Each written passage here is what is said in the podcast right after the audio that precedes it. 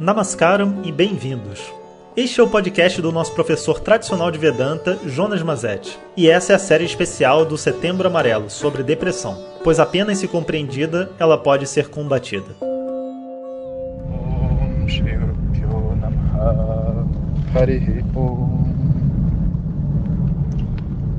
Bom dia, pessoal.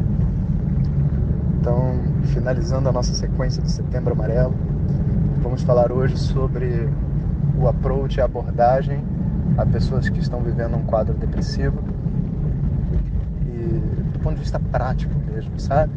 Que é muito importante a gente saber, porque às vezes a gente tem filhos, amigos, ou a gente mesmo está passando por esse processo e por incrível que pareça, até mesmo a forma como a gente fala com a gente mesmo impacta muito no nosso quadro de depressão. E é muito comum a gente imaginar que esse a solução para o quadro depressivo é tentar dar à pessoa a correção do sintoma, ou seja, a pessoa está sem energia, então eu vou chegar para ela e vou, sabe, cantar Hilarie e ela vai levantar da cama e vai sair, porque eu estou dando muita energia para ela e eu sou muito forte. Ou se o problema é que ela não vê propósito para a vida, eu digo para ela um monte de coisa para ela fazer ou se o problema dela é emocional e ela se sente, sei lá, não amada, eu falo para ela que eu amo ela, sabe? Mas eu vou dizer para vocês, essa abordagem, que é a abordagem que me entristece ao ver o Setembro Amarelo, é, é uma abordagem extremamente inútil, extremamente é, violenta com a pessoa que está depressiva e que causa mais danos do que solução. Porque quando a pessoa está triste porque ela não vê um propósito para a vida, porque ela não está se sentindo amada, se você chegar para ela e falar, mas eu te amo, que diferença faz, cara? Você acha que, que uma mãe falando para um filho, eu te amo, meu filho, não fique triste, sabe? Se está se sentindo mal, você acha que vai fazer alguma diferença? A pessoa está pronta para suicidar, falando que a vida não tem sentido. E aí você diz, não, tem sentido sim. Aí que ela vai suicidar com mais força, pensa bem. Por quê?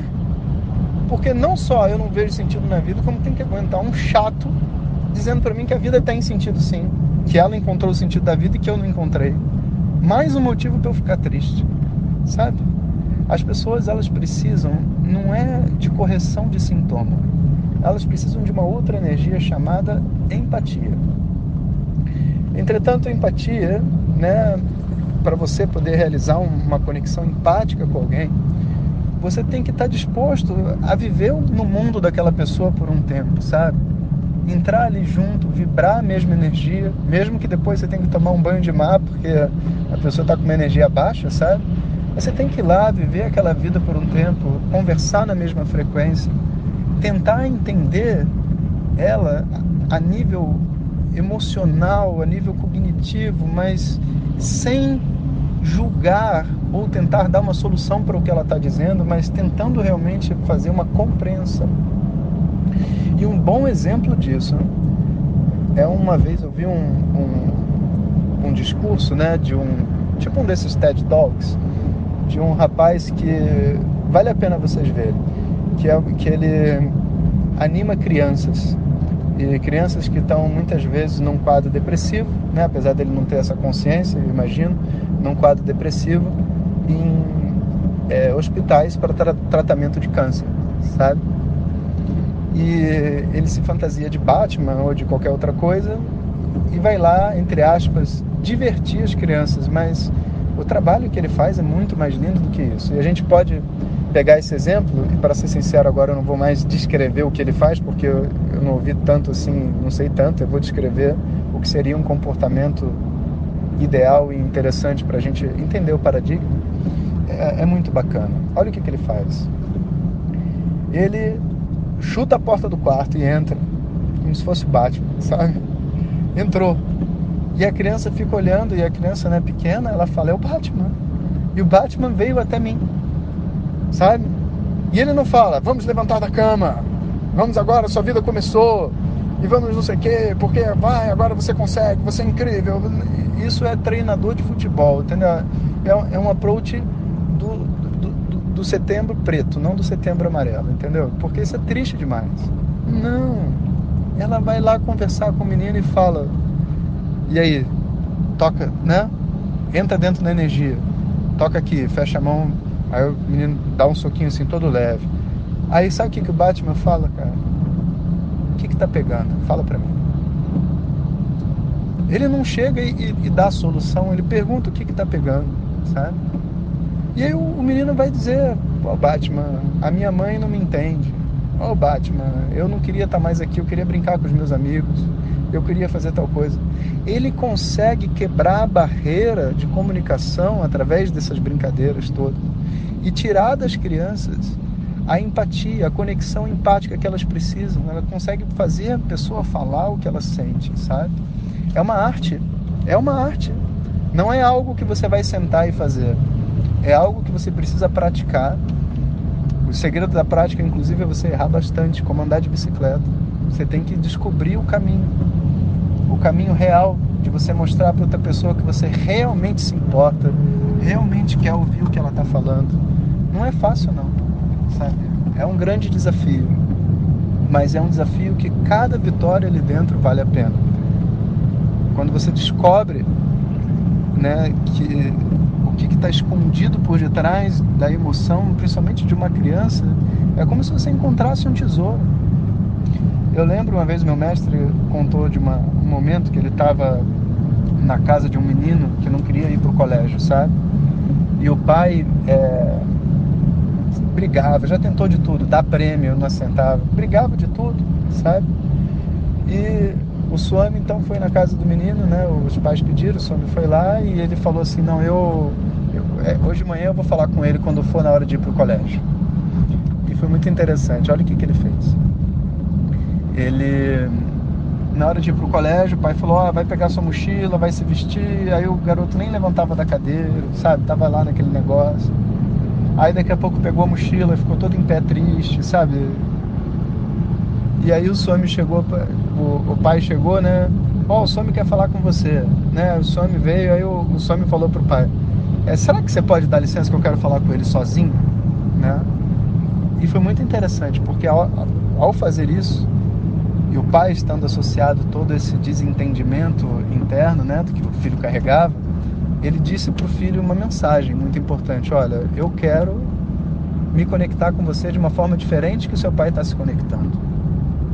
E o menino olhou curioso, saiu daquele estado, né? Olhou curioso. E aí o Swami falou: Você não está afim de ir para o colégio, né? Aí o menino, assim, com vergonha de não estar tá afim, balançou a cabeça: Não, não estou. Aí o Swami falou: Então tira a mochila. Aí o menino tirou a mochila e botou no chão: Senta aqui na minha frente. Aí ele sentou. Aí ele falou, explica para mim, é, o que que não, você não gosta do colégio? Os meninos estão maltratando você? Aí o menino, não, eu gosto dos meus amigos. Esse é um dos motivos pelo qual eu ainda vou pro colégio. Aí o senhor me falou, então é a professora que você não gosta? Aí o, menino falou, não, gosto da professora também. Aí o senhor falou, mas eu não estou conseguindo entender, me ajuda, por que, que você não quer ir para o colégio? E nesse momento ele já tinha estabelecido a conexão, porque ele fez um pouco do que o menino queria, que era tirar a mochila, sentar, relaxar. Falou de assuntos que o menino já ouvia e surpreendeu ele, né? Destruiu a expectativa dele de ficar fazendo perguntas e falou para o menino falar. E o menino então abriu a boca e falou uma coisa muito interessante que eu nunca vou esquecer ele falou assim, que no colégio eles estão aprendendo a escrever e a ler. E que a professora disse que escrever e ler era muito importante. Porque todo mundo sabe, quem quiser ser um médico, quem quiser ser um advogado, um policial, todo mundo precisa aprender a ler e escrever. Mas que coitado, né? Ele queria ser astronauta. O sonho dele era ser astronauta. Então que ele não estava vendo, entre aspas, sabe, propósito para ele, para que ele ia estudar tudo aquilo para ser astronauta se astronauta não precisava daquilo tudo. Olha que interessante, né? Mesmo numa criança pequena, pequeniníssima, né? talvez seus 5, 6 anos de idade, a mini depressão que ela sofria era o quê? Cognitiva, não era emocional, era cognitiva. Ela não conseguia compreender o propósito do que ela estava fazendo. Ela estava presa dentro de um quadro que ninguém conseguia sair e não teria, tipo assim, a animação que você poderia dar para aquela criança que ia fazer a lei para lá, a não ser encontrar esse tesouro dentro dela, que é essa descoberta da real motivação estava desmotivação, né? Aquilo que estava prendendo ela para ir para o colégio. Então, ao abordar uma pessoa em depressão, o que a gente quer é entrar no mundo junto com ela, seguir alguns passos básicos que é como se a gente fosse concordar com a coisa que ela está vivendo para poder compreendê-la e depois começar a levantar as hipóteses de compreensão, ajudar ela nesse, nesse, nessa descoberta do que está acontecendo ali junto com ela. E quando você recebeu o tesouro, aí você comemora. E logo depois que o menino entendeu isso, né? E o senhor me explicou, falou assim, olha, mas o astronauta também precisa aprender muitas coisas. Precisa aprender matemática, precisa fazer educação física, precisa aprender inglês e não sei o que, não sei onde. E a escola vai te ajudar. Se você não fizer a escola, você não tem como ser astronauta. O menino, não? Não. É muito importante para o astronauta a escola. Todos os astronautas que existem foram para a escola. O menino levantou, pegou a mochila dele e foi embora. Entende? E, e não é mentira, né? É uma, é uma história verídica. Parece muito simples, não é simples. Esse é o mestre, né? O mestre tem essa capacidade de se conectar com as pessoas de uma maneira que ninguém tem. Mas todos nós podemos praticar e chegar lá. Né? Esse é o propósito da gente estar estudando.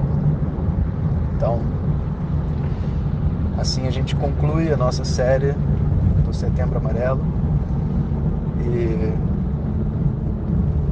agora a gente tem que começar a fazer o fechamento desse vídeo de yoga, porque daqui a pouco começa a série de meditação. Então, um bom dia a todos vocês e até amanhã. Ariô. Muito obrigado por ter escutado. E o mais incrível é que às vezes enviamos para as pessoas que amamos, e às vezes são as pessoas que amamos que são enviadas para a gente. O link para acompanhar a série está no título abaixo. Om Tat Sat.